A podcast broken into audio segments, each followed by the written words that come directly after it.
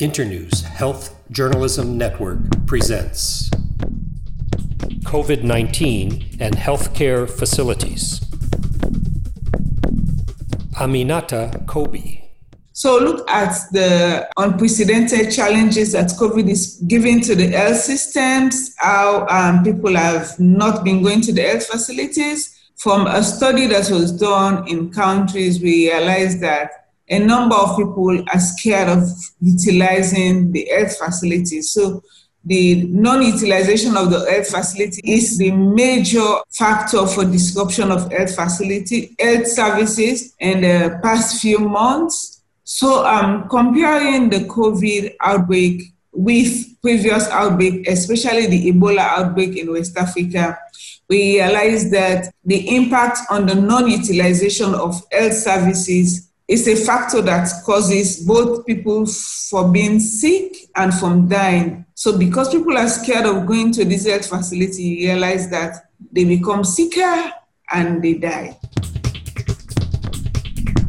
So now we want to look at the infection prevention and control measures in the health facility. These are the, the measures that are being put in place to protect the health worker, to protect the patient, and to protect the, their families and the community. So infection prevention and control refers to policies and procedures that are being put in place to minimize risks of infection, transmission, especially in the healthcare settings.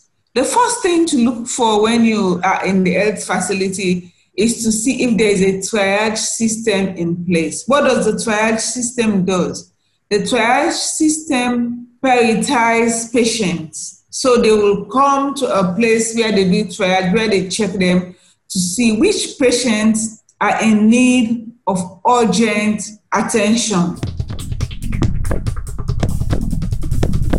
The second thing to look for is screening system.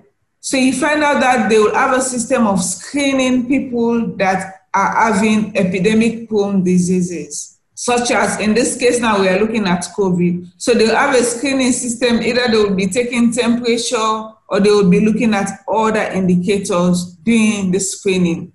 Generally, you should check if the health facility is clean.